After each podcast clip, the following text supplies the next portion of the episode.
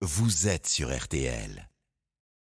Lui partage chaque dimanche dans RTL Matin son appréciation du monde et de la société qui évolue. C'est Philippe Bouvard, toujours au contact de l'actualité avec une vraie liberté de parole. Bonjour Philippe. Salut mon cher Stéphane, bonjour vous tous.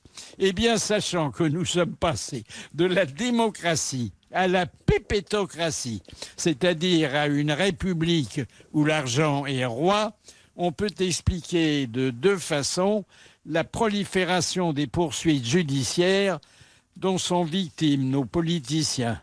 Ou bien les notables d'aujourd'hui sont moins honnêtes que ceux d'hier. Ou bien leur délinquance n'est pas en hausse, mais suscite davantage de sévérité et de publicité.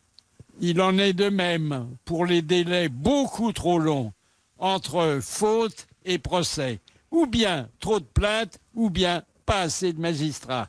Il s'ensuit une perte de confiance des électeurs, justifiée par une baisse des vertus longtemps prêtées aux élus.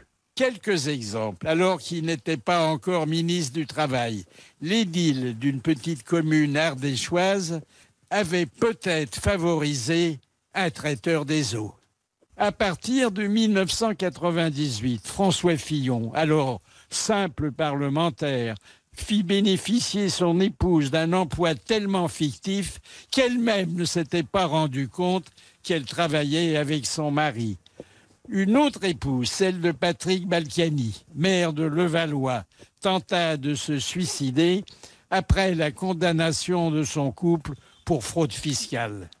Toujours des emplois fictifs, mais à la mairie de Paris, et qui valurent à Jacques Chirac une peine de prison avec sursis. Quant à Nicolas Sarkozy, il avait dû pressentir qu'on passait parfois des palais nationaux au palais de justice, puisqu'il avait entamé son cursus sous la robe d'avocat. En 2017, et alors qu'il était maire de Tourcoing, on avait asticoté le futur ministre de l'Intérieur pour s'être intéressé de trop près à celui d'une demoiselle pas tout à fait consentante.